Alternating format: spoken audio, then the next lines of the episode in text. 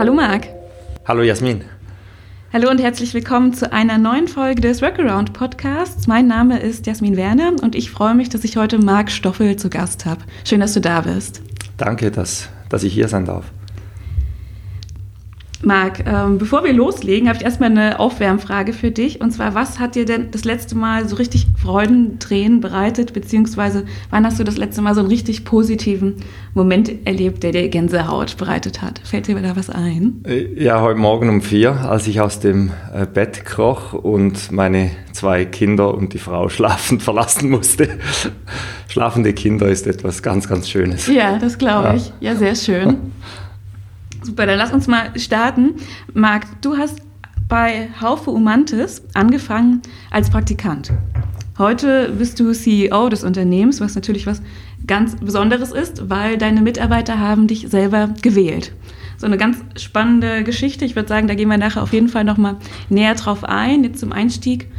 Wenn wir beide uns jetzt kennenlernen würden abends auf einem Meetup, was würdest du mir erzählen, wer du bist und was du machst und wie du dahin gekommen bist? Hm. Ja, also meistens ist es tatsächlich so, dass man ähm, uns aus Fernsehen, Presse oder ähnliches kennt wegen dieser ganzen Demokratie-Story. Äh, deshalb würde ich eigentlich abends an der Bahn oder irgendwo nicht auf das Thema eingehen wollen, weil wir gerne darüber sprechen, warum wir das tun und was wir eigentlich, was wir tun äh, und nicht auf diese, ah, du bist doch der, der gewählt wird und so weiter weil äh, das ist mir in der Tendenz dann auch oft immer zu oberflächlich, die ja, Diskussion. Deshalb ich bin, ich, bin ich heute froh, dass wir das ein bisschen vertiefen dürfen. Mhm. Und äh, kannst du noch mal für alle, die Haufe Umantis jetzt vielleicht gar nicht so auf dem Schirm haben, erklären, was ist eigentlich euer Kerngeschäft? Gerne.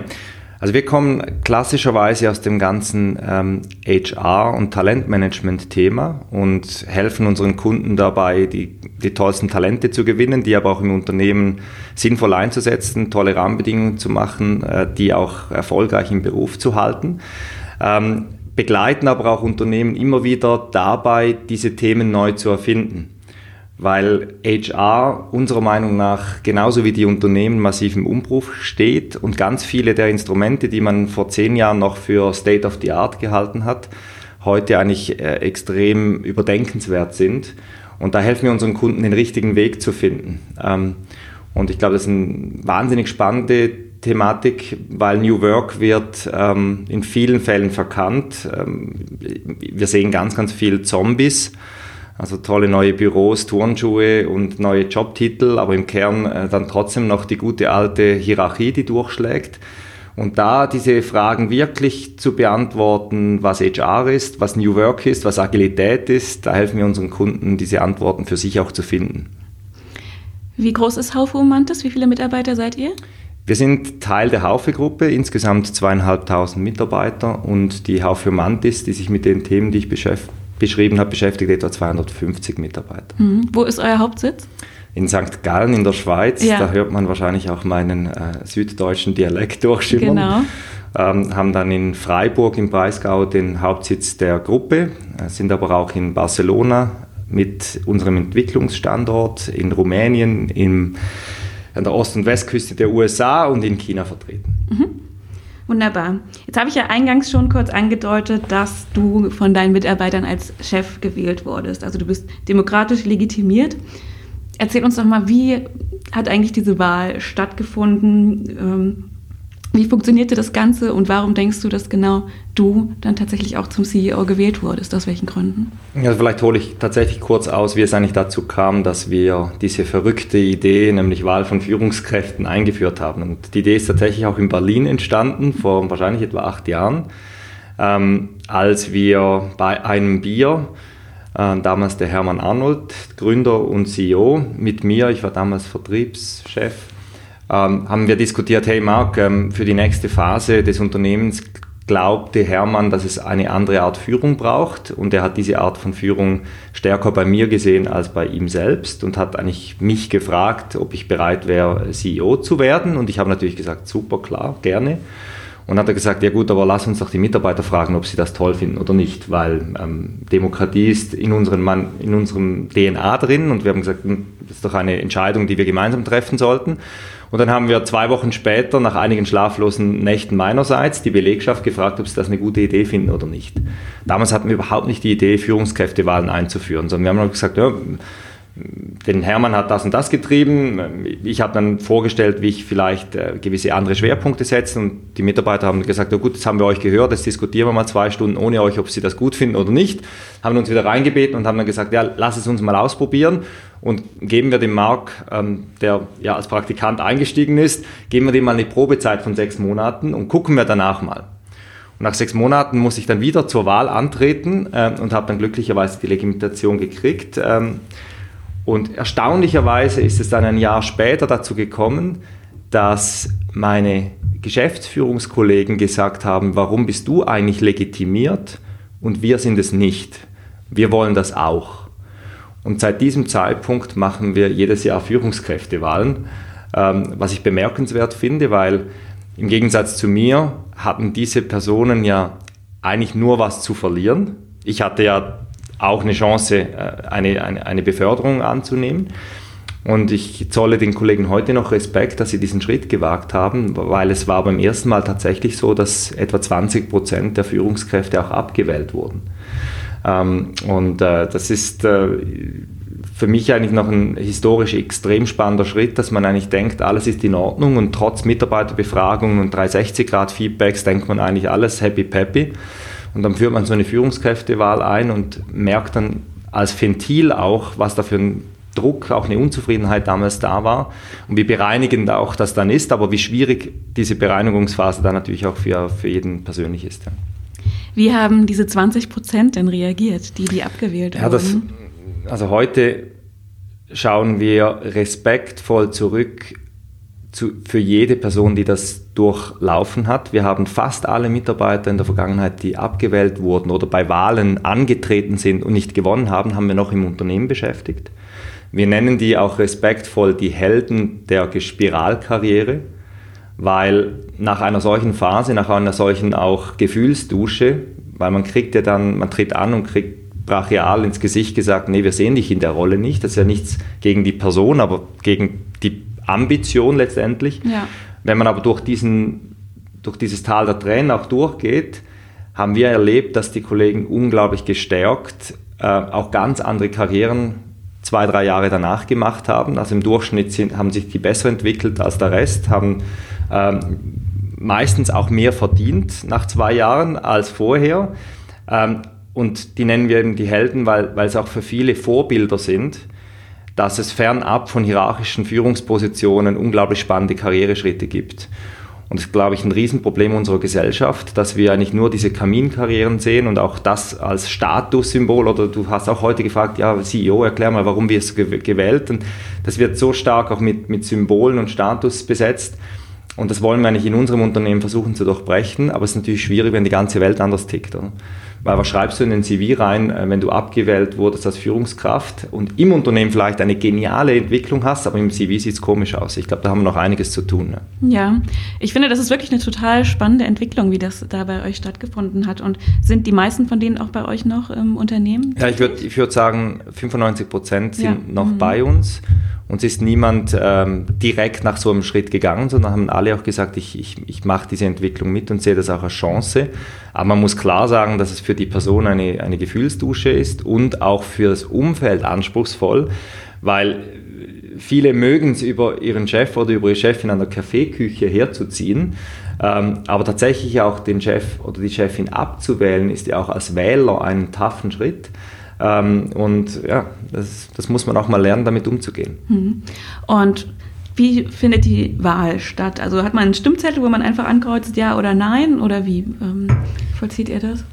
Also vielleicht ist auch wichtig zu erwähnen, dass wir selbst der größte Kritiker des Wahlsystems sind. Mhm. Also wir erfinden das Wahlsystem praktisch jedes Jahr neu und entwickeln das auch weiter, weil sich unsere Unternehmens ähm, Herausforderungen verändern, weil sich die Größe und die Komplexität verändert, weil wir aber auch mit jedem Mal merken, hm, das und das und das klappt noch nicht, weil wir sind ja wahrscheinlich das erste Unternehmen der Welt, das sowas macht. Also wir sind ein Pionier und da muss man ja auch bereit sein zu experimentieren und deshalb gibt es eigentlich diesen einen Wahlprozess, den ich dir jetzt beschreiben kann, gar nicht, sondern das ist permanent in Entwicklung. Wir sind auch jetzt gerade wieder in einem ähm, massiven Schritt, die Demokratie ähm, abzugraden auf unsere Themen, die wir heute und morgen vor allem haben.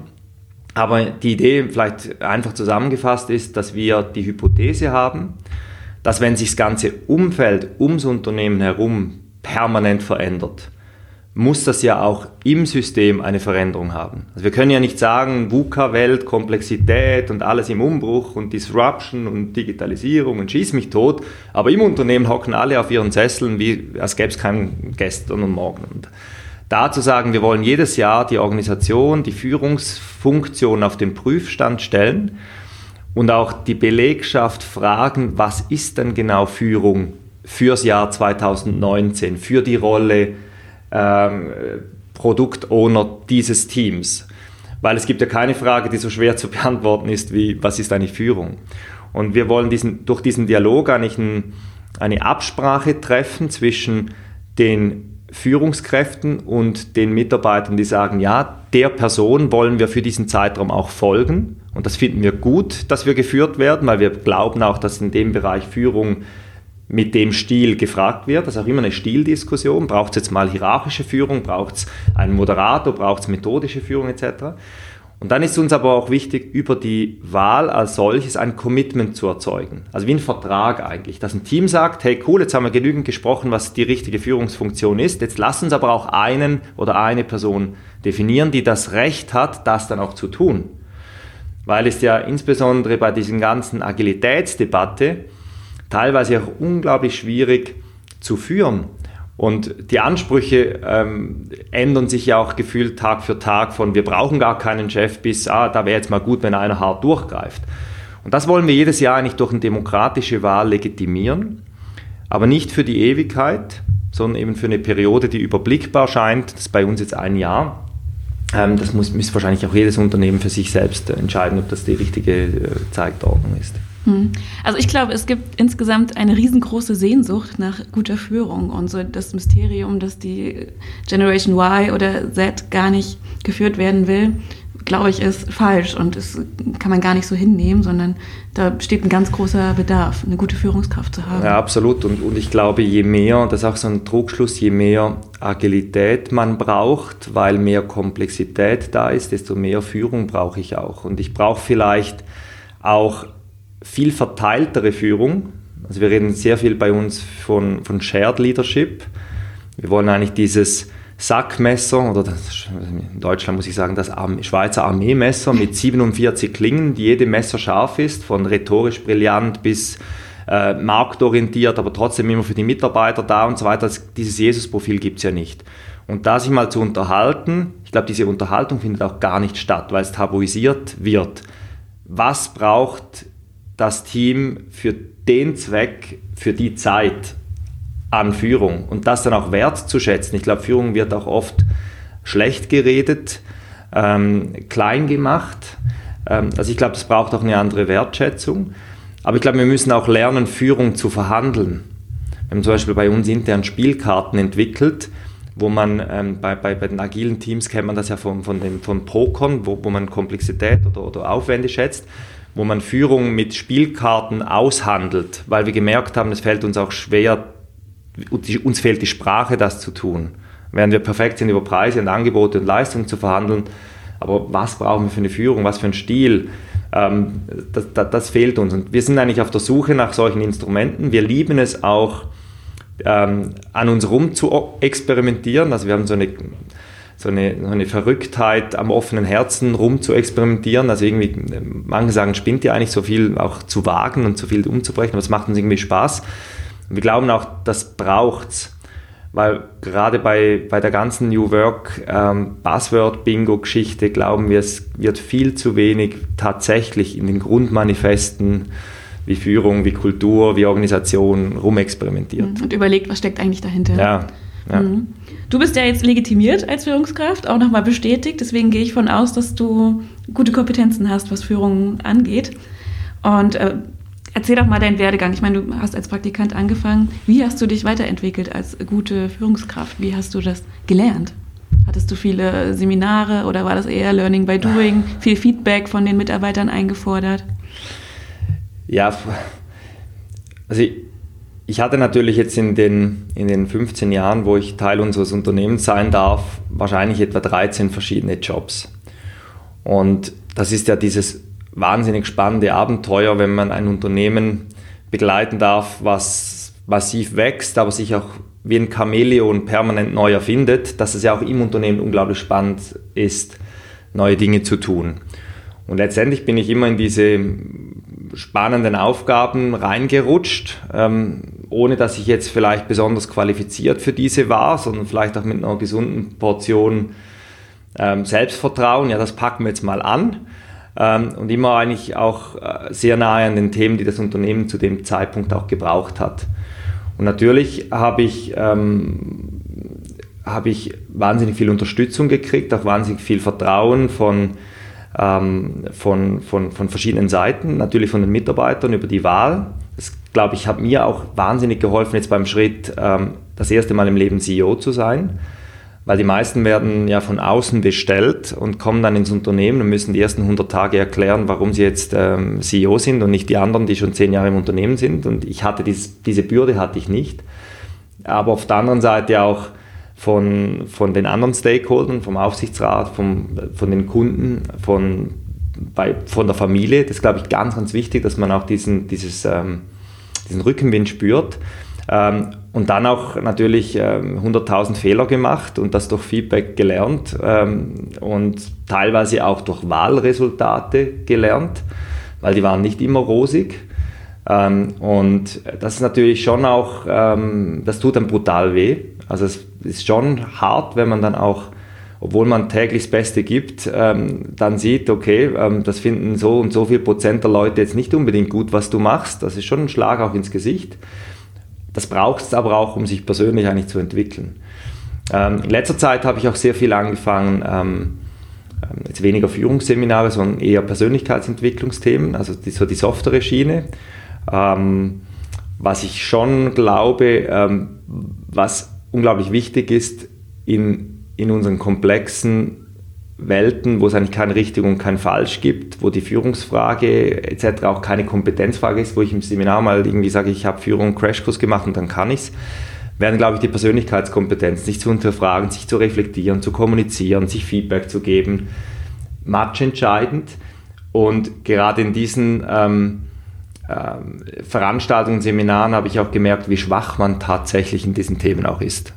Das will man ja nicht wirklich wahrhaben, aber ähm, ähm, da gibt es schon sehr viele ähm, äh, Themen, wo, wo man auch sehr viel Luft nach oben hat. Was machst du da konkret, wenn es um Persönlichkeitsentwicklung geht? Da gibt es ja verschiedene Maßnahmen, die man machen kann.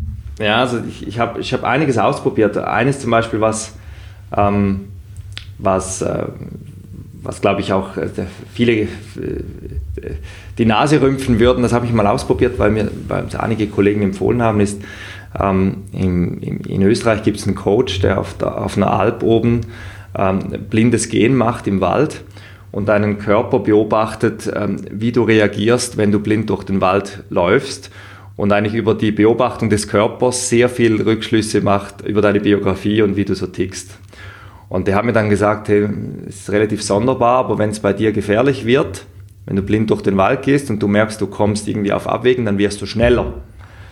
Und dann die, zum Beispiel die Frage, warum ist das so und, und, und was steckt eigentlich dahinter, haben mir wahnsinnig geholfen, auch die eigenen ähm, Führungsschwächen, weil es tatsächlich so, dass ich die Tendenz habe, wenn es brenzlig wird, zu beschleunigen, statt mal mhm. innezuhalten und zu analysieren und dann den richtigen Schuss anzusetzen. Und das hat mir wahnsinnig geholfen, um dann da reinzugehen ähm, auch die eigene Biografie nochmals ein bisschen zu, ähm, zu hinterfragen. Also wie bin ich aufgewachsen? Was hatte ich für eine, ähm, für eine Familiensituation? Wie war die Jugend? Ich habe wahnsinnig ähm, stark mich ähm, im Leistungssport äh, ausgetobt in meiner Jugend. Wie hat mich das geprägt? Warum reagiere ich so? Ähm, das war sehr, sehr erhellend. Teilweise aber auch erschreckend dann natürlich äh, gespiegelt zu kriegen, du verhältst dich so äh, und das ist dann auch so ein blinder Fleck. Und wenn man den dann mal sieht, ist es ja so zwischen eklig und spannend. Ähm, und da reinzugehen, kostet sehr viel Kraft und Energie, die man in der Tendenz immer so wegdrückt. Und das fand ich interessant, da mal reinzugehen und, und, und, und ja, da entdeckt man dann auch sehr viele Themen, die spannend sind. Ja, mhm. ja gerade das ähm, Blindgehen im Wald finde ich super interessant, was man mhm. daraus dann wieder ableiten kann. Da würde man ja im ersten Moment gar nicht so drauf kommen, aber ja. wahrscheinlich ist da was dran. Ich habe eine ähnliche Geschichte von einem Freund, der ist Unternehmer und hatte vor ein paar Jahren ein Unternehmen, was nicht so gut gelaufen ist und hatte dann natürlich sehr viel Druck verspürt und sehr viel Druck gegenüber seinen Geldgebern und so weiter und so fort. Schmerzen im Rücken hat sich dann mal eine kleine Auszeit genommen und ist äh, in den Urlaub gefahren, hat sich mit einem Freund getroffen, der glaube ich auch Coach ist. Und die haben eine Fahrradtour gemacht, also Mountainbike, sind einen Berg hochgefahren am ersten Tag. Und der Coach meinte, okay, komm, wir fahren jetzt mal hoch, ganz entspannt. So, ganz entspannt den Berg hochgefahren, waren dann oben. So am nächsten Tag das gleiche nochmal und der Coach meinte zu ihm so, und jetzt gibst du mal alles, gib mal richtig Gas. Und was denkst du, was das Ergebnis war? Am Ende war die erste Fahrt wo er entspannt fahren sollte, schneller. so, das kann man ja auch einiges äh, ja, ja. ableiten, finde ich super interessant. Ich sehe da gewisse Parallelen, ja. Mhm. Ja. ja. lass uns vielleicht mal wieder zurückkommen zu Haufe Umantis als Unternehmen. Also, wie würdest du das bewerten? Also ein Maximum an Transpar Transparenz und Mitbestimmungsrecht, wie wirkt sich das insgesamt auf das ganze Unternehmen aus? Also ich finde die Warum-Frage eigentlich noch fast am spannendsten. Also warum, warum wollen wir Transparenz? Ja. Warum wollen wir Mitbestimmung? Warum wollen wir Agilität? Und ich glaube, wir sind einerseits von der, von der Haufe Humanity-Seite, andererseits auch von der Haufe-Seite wahnsinnig geprägt von diesem Belief, dass sich unser Umfeld und die Märkte, in denen wir tätig sind und tätig sein wollen, sehr schnell drehen von der Haufe-Mantis-Seite, weil wir im Technologiesektor sind und jede Woche in Berlin und im Silicon Valley neue Wettbewerber kommen mit neuen Produkten und man sich sehr stark anpassen muss, weil man sonst den Zug verpasst. Und von der Haufe ähm, Familienunternehmensgeschichte, die in den letzten 15 Jahren, eine, 15 Jahren eine unglaublich erfolgreiche Digitalisierung hinter sich haben, vom Verlag zum Digitalanbieter, aber natürlich auch so eine gesunde Portion Paranoia haben, wenn wir nicht höllisch aufpassen, kann es wieder sein, dass wir vielleicht den Zug verpassen und sich die, die, das Umfeld ändert. Und das ist, glaube ich, der Treiber, da, da, dass wir sagen, und deshalb müssen wir als Unternehmen anpassungsfähig werden. Und jetzt kann man ja fragen, wie geht das? Und wir glauben halt nicht, dass es durch zentrale hierarchische Strukturen am besten möglich ist, ein anpassungsfähiges Unternehmen zu gestalten. Und das hat uns eigentlich zum Thema Demokratie gebracht, im Sinne von, wenn es uns gelingt, alle Stakeholder, die nahe am Markt sind, das sind Mitarbeiter, das sind aber auch Kunden, sehr stark in die Unternehmensführung mit einzubeziehen, dann werden wir besser in der Anpassungsfähigkeit. Wir haben jetzt kürzlich einen sehr radikalen Schwenk nochmals gemacht, ähm, wo wir gesagt haben, wir wollen unsere funktionale Organisation, das heißt Vertrieb, Marketing, Produktentwicklung, wie man so klassischerweise kennt, wir haben das eingerissen und haben es durch ein Mission-Modell ersetzt. Also wir haben keinen Vertriebsvorstand mehr oder keinen Produktchef mehr, sondern wir haben nur noch Missionsverantwortliche, die eine Mission führen. Und eine Mission ist quasi eine Teilstrategie. Das kann ein Wildwasserraft sein, das jetzt gerade den Bach runterstürzt, um mal was am Markt zu validieren, vielleicht Themen, die ihr hier auch macht. Ähm, das kann aber auch ein sehr reifes Geschäft sein, wo es darum geht, das einfach vom, vom, vom 100. ins 150. ins 200. zu entwickeln. Und diese Missionen sind immer end-to-end -end geschnitten. Das heißt, die haben alle Funktionen, die es braucht, um am Markt erfolgreich sind, drin. Und äh, wir haben völlig diese Silos eingerissen und gesagt, wir wollen das durch Missionen entdecken. Und der, der Belief ist ja der gleiche. Wir wollen eigentlich extrem schnell sein, neue Missionen mal ins Gewässer zu schicken, ähm, um herauszufinden, ob die Wette funktioniert oder nicht.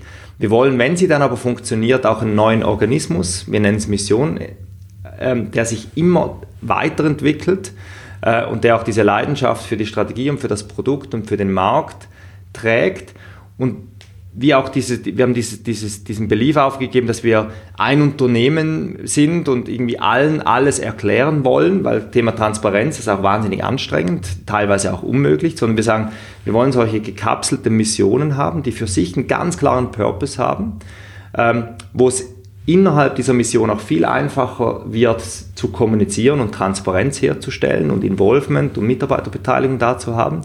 Und sehen eigentlich das Unternehmen eher so als Flotte, und nicht mehr, wir sind eine große Familie und erklären jedem alles und zu jedem Zeitpunkt, weil wir auch gemerkt haben über die Demokratie, das wird dann auch sehr langsam und wird auch unglaublich schwierig äh, in Zeiten, wo du sehr viel verschiedene Themen hast, die auch ähm, weit weg voneinander sind. Also irgendwie eine neue Idee, die du validierst und auf der anderen Seite hast du ein Kerngeschäft, das du irgendwie in die nächste Phase bringst. Haben wir auch in der Demokratie gemerkt, dass es so, wie wir es betrieben haben, nicht mehr weiter funktioniert. Und das ist für mich ja wieder wahnsinnig erhellend, dass das war jetzt einer der Momente, die mich ähm, im Businessleben zu Freudentränen gerührt haben, was ähm, aus den Menschen passiert, wenn sie diese Klarheit in der Mission und im Purpose haben. Das ist echt krass. Also da, da, da entdecken wir, glaube ich, auch, wie viel Kraft eigentlich darin liegt, die richtige Organisation, die richtige Kultur auch zu haben, weil aus den gleichen Menschen ein komplett anderes Verhalten resultiert, wenn sie diese Klarheit haben die in ganz vielen Unternehmen, auch in unserer, nicht da war, obwohl wir ganz stark versucht haben, das zu etablieren. Das war für mich auf der einen Seite erschütternd, dass wir es vorher nicht hingekriegt haben, aber jetzt auch toll zu beobachten, was da passierte. Wie habt ihr das am Ende hingekriegt? Also es war ein Prozess? Da, was der, irgendwie dann so entstanden ist oder nee, hatte das, das schon wir, eine gewisse Struktur? Da sind wir dann eben relativ ähm, radikal. Also das kann man dann, das erklärt sich jetzt wieder beim Blindgehen, wenn es gefährlich wird, werde ich schneller, aber ähm, hat auch die Vorteile natürlich, wenn wir mal in der Analyse feststellen, dass das Unternehmen als ein Organismus zu führen nicht mehr klappt, weil wir viele Symptome hatten, wie, die auch hochgekommen sind, zum Beispiel über die Wahlen, über Mitarbeiterzufriedenheit, aber auch, dass wir einfach zu wenig Speed hatten in der Organisation, dann sind wir dann, wenn wir das Gefühl haben, dass ein neues Paradigma hilft, unglaublich schnell auch dann relativ schnell den Schalter umzulegen und sagen, jetzt probieren wir es mal aus, weil dieses Experimentieren, das ist unser DNA drin und wir haben das jetzt ähm, irgendwo im Herbst ähm, analysiert und im Dezember umgestellt und sind jetzt quasi im neuen Zeitalter, das wir das Missionsmodell nennen ähm, und sind das am Entdecken und, und jede Woche entdecken wir was Neues. Also da sind wir relativ schnell dann drin, wenn wir mal im Kopf eine tolle Idee haben, das dann auch umzusetzen. ja. Obwohl es eine Operation am offenen Herzen ist. Ja. ja. Ich habe in Vorbereitung auf unser Gespräch verschiedene Interviews natürlich äh, von dir gelesen und auch auf einen Artikel, auf den ich gestoßen bin. Drei Thesen zur Transformation, die du aufgestellt hast. Die erste These, da geht es darum, keine Hierarchie ist auch keine Lösung. Und du sagst, wir sollten eher von dem Gedanken abkommen, so wie Startups ein Unternehmen aufzubauen. Also nicht immer nur in agilen Netzwerken zu denken und uns zu organisieren, sondern eben einen Mittelweg zu finden. Kannst du das nochmal ein bisschen mehr erläutern? Ja, also ich glaube, die gleiche Sehnsucht, wie, wie du vorhin beschrieben hast, nach guter Führung, ist die Sehnsucht von vielen großen Unternehmen oder Konzernen, so agil zu werden wie die Silicon Valley Startups. Und ich glaube, es ist ein riesen Trugschluss. Und ich glaube, es ist völliger Quatsch, diesen Silicon Valley Tourismus, den Manager heute ja machen, oder? Am Montag fliegen sie hin und am Freitag wieder zurück und glauben dann, sie haben die Rezepte, wie man die eigene Organisation jetzt wie ein Startup führt.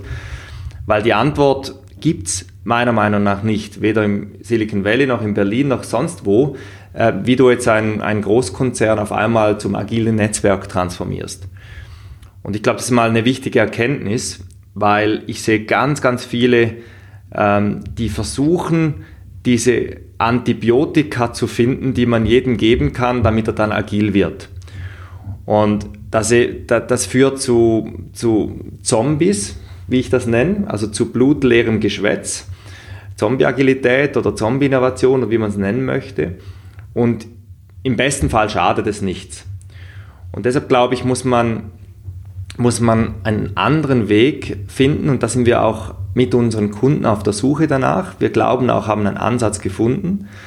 Und zwar, dass man sehr viel stärker sich überlegt, was wollen wir eigentlich genau verbessern? Und zwar vom Geschäft her kommt.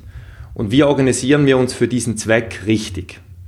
Also beispielsweise, meistens ist ja nicht der Druck da, das Kerngeschäft jetzt ähm, 2% besser zu machen, sondern meistens geht es ja darum, wir wollen zum Beispiel bei neuen Geschäftsmodellen zehnmal schneller am Markt sein da muss ich ja das optimieren und zwar nur das. Und unserer Meinung nach wäre es dann viel kluger und auch viel effizienter zu sagen, für diesen Zweck gründet man eine Mission, die fernab von den normalen hierarchischen Strukturen aufgehängt ist. Diese Mission hat ein Funding, ähnlich wie ein Startup.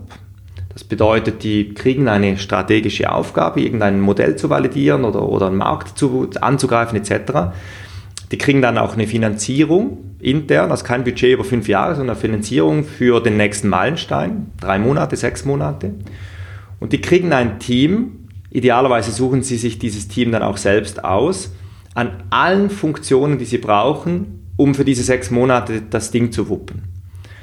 Und zwar autonom vom Rest vom Laden. Und wichtig glaube ich, dass man eher dieses Unternehmen als Flotte versteht und nicht versucht, den Tanker jetzt zum Speedboot zu transformieren, sondern eher sagt, lassen wir doch den Tanker weiter so laufen wie jetzt, aber lass uns besser werden, neue Rafts ins Gewässer zu schicken, die dann autonom sind und sich auch, viele werden untergehen, andere werden toll sich entwickeln, die dann immer weiter wachsen und für ihren Geschäftszweck die richtige Kultur, die richtige Organisation, die richtige Agilität, die richtige Führung finden. Und da muss man natürlich bejahen, dass es unterschiedliche Kulturen dann geben wird. Und nicht diesen Einheitsbrei und dieses Breitbandzeugs, äh, wo man dann sagt, es müssen alle so Open Office sein und überall Design Thinking und überall Scrum, ähm, sondern genau dort, wo es nötig ist, dann aber richtig. Und ich glaube, das machen sehr viele Großunternehmen falsch. Ähm, und wir sind eigentlich auf der Suche danach, dieses, dieses Modell zu finden zwischen dem Silicon Valley und den deutschen DAX-Konzernen, weil das gibt es noch nicht. Und ich glaube, das ist, muss auch eine europäische Antwort sein. Ich glaube, da können wir auch nicht alles irgendwie abkupfern wollen, sondern das müssen wir selbst erfinden. Und ich glaube, das muss auch eine, eine Antwort sein äh, für, für Europa, sich in diesem Spagat zwischen dem Silicon Valley und China irgendwie neu zu erfinden. Und das brauchen wir ziemlich rasch. Ja.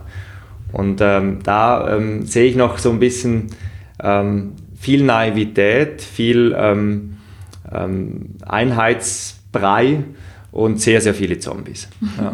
Mhm. Auch bei uns übrigens, und deshalb haben wir jetzt kürzlich diese Umstellung gemacht, weil wir auch bei uns sehr viele dieser Zombies entdeckt haben. Ja, okay. ja, ja. Das ist ja auch gut, wenn man das bei sich selber erkennt. Ja, also ich glaube tatsächlich, dass sich selbst zu reflektieren als Person, aber auch als Unternehmen unglaublich wichtig ist. Ja. Und das regelmäßig zu tun und dann dort, wo man ähm, hinguckt und es schlecht ist, dann aber auch schnell reagiert, aber auch nur dort. Also es sind minimalinvasiv, sage ich immer. Also lieber äh, in der Diagnose gut sein und dann dort richtig reingehen, als irgendwie überall ein bisschen und irgendwie Wertediskussionen über das ganze Unternehmen etc. Das finden wir eher mhm. Ja klar, sich selber hinterfragen, überlegen, was machen wir hier eigentlich den ganzen Tag und ist das wirklich gut so, nur weil wir das irgendwie vor ein paar Jahren mal so entschieden haben. Ja, und was soll genau besser werden in den nächsten sechs Monaten und nicht irgendwie so, ja, Digitalisierung, alles wird schlimm und deshalb machen wir jetzt agil. Ähm, ja. Mhm. Die zweite These lautet, Veränderung muss dreidimensional gedacht werden. Ja. Welche drei Dimensionen betrifft das? das die, die Organisation, der Mensch und die Infrastruktur. Wir haben eigentlich gemerkt, dass wir Weltmeister sind im Management, in der Organisation was zu ändern. Wir haben irgendein Problem, dann sagen wir, okay, wir haben ein, äh, eine dezentrale Organisation, die müssen wir zentralisieren und dann zeichnen wir ein neues Org-Chart, rollen das aus, machen ganz viel Change Management und glauben, die Welt ist nachher anders. Und dann haben wir neue Kästchen und wundern uns, warum wir uns eigentlich gleich verhalten wie vorher. Also wir sind meistens viel zu stark auf der Organisationsebene unterwegs. Bei dem Faktor Mensch ist die Frage, wie kann ich eigentlich diesen Autopiloten überlisten, den wir alle im Kopf haben? der Autopilot ist wie so ein, so ein Steuermann, der eigentlich immer eingreift und wo wir uns eigentlich tendenziell immer so verhalten, wie wir es früher verhalten haben. Und das ist tendenziell sehr hierarchisch, übrigens auch in der Gen Y. Wie kann man das ähm, verhindern? Und ich glaube, wenn man den Kontext genügend stark ändert, passieren Wunder im Verhalten der gleichen Leute. Ohne dass man irgendwie sagt, man muss da Mindset ändern oder Schulungen machen oder irgendwie Wertediskussionen führen. Wenn es uns gelingt, einen anderen Kontext zu setzen. Zum Beispiel, ich bin jetzt nicht mehr in einer Vertriebsabteilung, sondern ich bin jetzt auf einer Mission und wir haben den Purpose XY und da geben wir jetzt Vollgas, dann passiert aus der gleichen Person ganz was anderes. Das ist der Faktor Mensch. Also du meinst auch eine ganz andere Motivation, die man... Ne? Motivation, Verhalten, auch ganz andere ähm, ähm, Talente, die dann auf einmal rauspreschen, die man vorhin gar nicht gesehen hat. Und das dritte ist das Thema Infrastruktur. Ich glaube, wir tun immer noch so, als gäbe es kein Internet wenn wir Firmen angucken.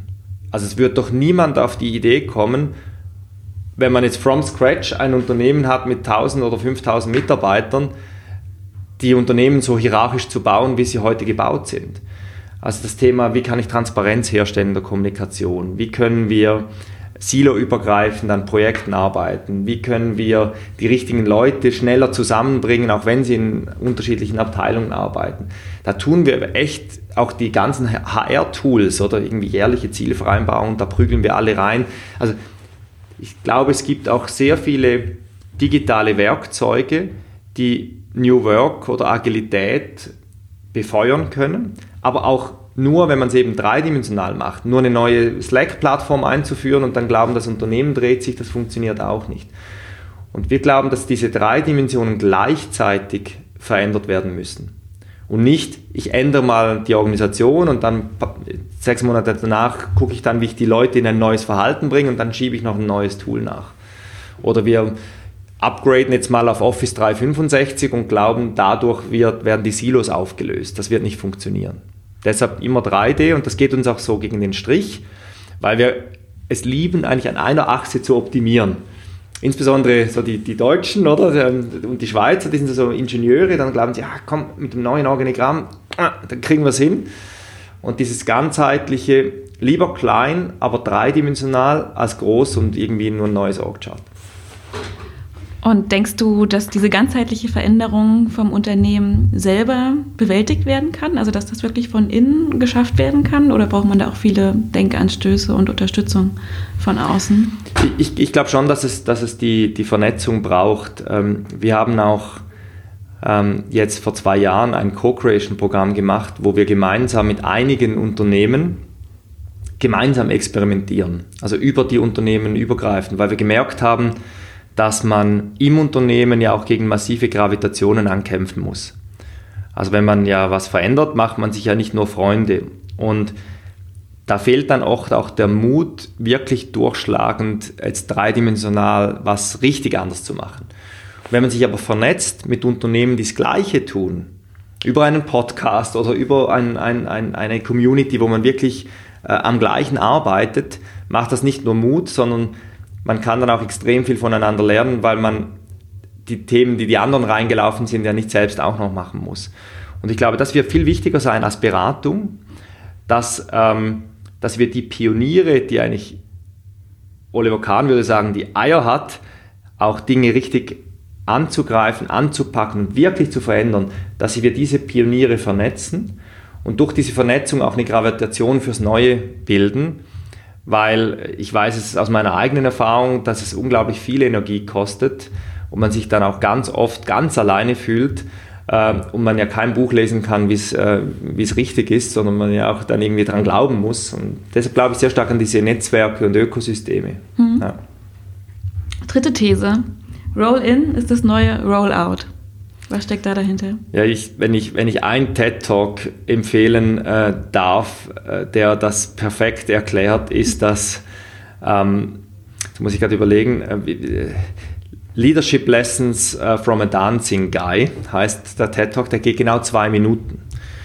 Und das ist ein wunderbares Bild. Da ist ein Festival und einer geht ähm, auf eine Wiese und beginnt alleine zu tanzen. Und wenn man jetzt so nüchtern drauf guckt, ist das ein sehr ähm, wahrscheinlich Ausdruckstanz. Mhm. Ähm, und dann gucken irgendwie 2000 Leute zu und sagen, was ist das für ein Idiot?